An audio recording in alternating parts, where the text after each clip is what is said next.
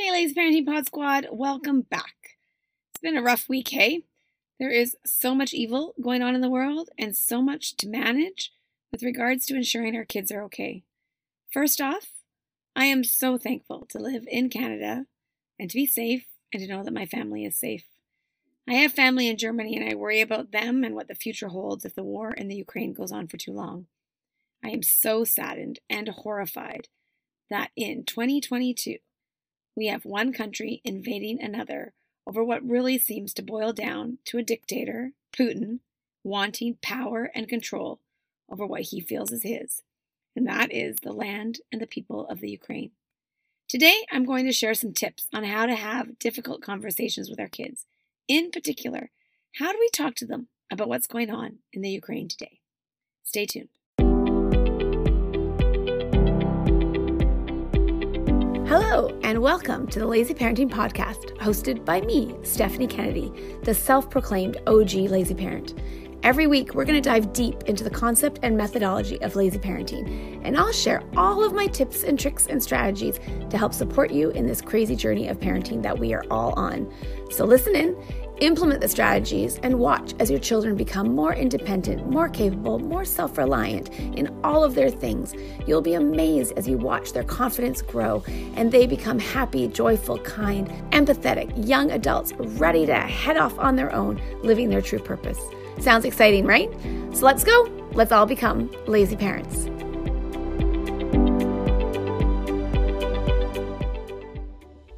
So we are pivoting quickly from a global pandemic and all that meant to our kids and their lives and their mental health and their physical health to a war in a country that was peaceful with a democratically elected leader.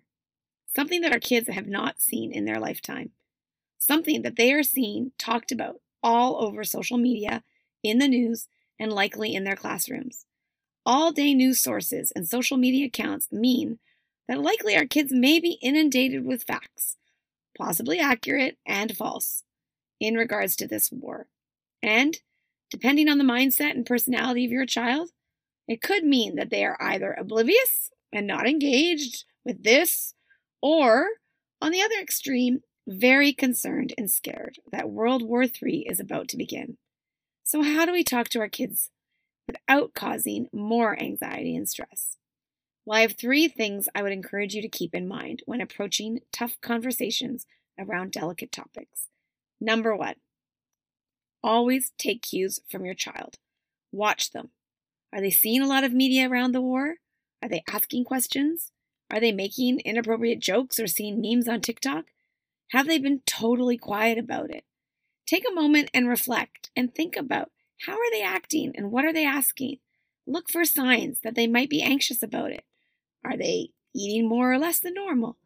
Are they sleeping? Are they complaining about stomach aches? Step two is to let our kids know that we're available to talk with them, always.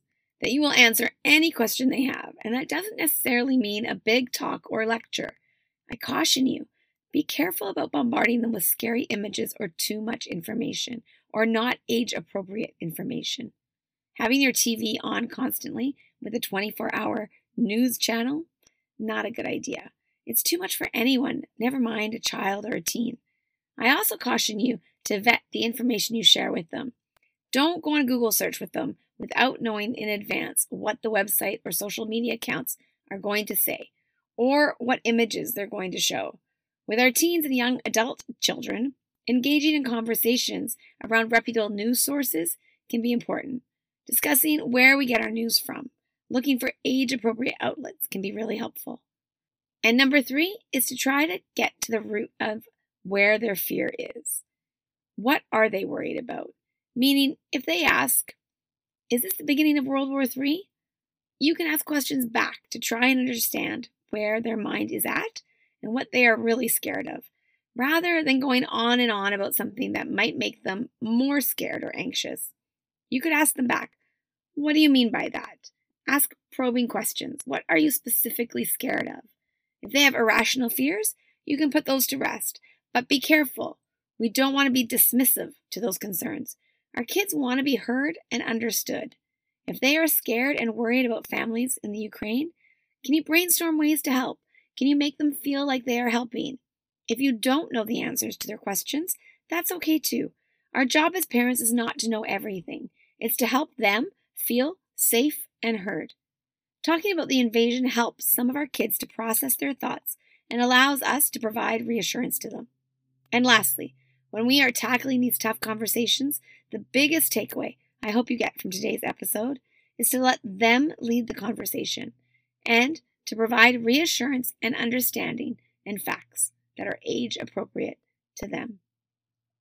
It's a tough time out there, and I hope that this helps you if your child is showing signs of being anxious or worried about what's going on in the Ukraine. I'll talk to you tomorrow. Hey, thanks for listening today. I hope you enjoyed today's episode. If you are loving the episodes, please be sure to click on the podcast episode and give me a rating. Give me that five-star rating, write a review, tell me which episode has been your favorite so far.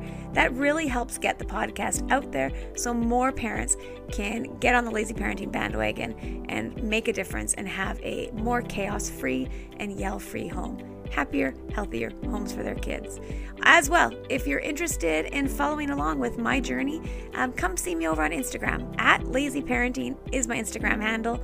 That's where you can find all of the ups and downs and the things that we're going through and where I share more tips and tricks. As well, I share daily tips on TikTok. So, so I'll see you over on the other platforms.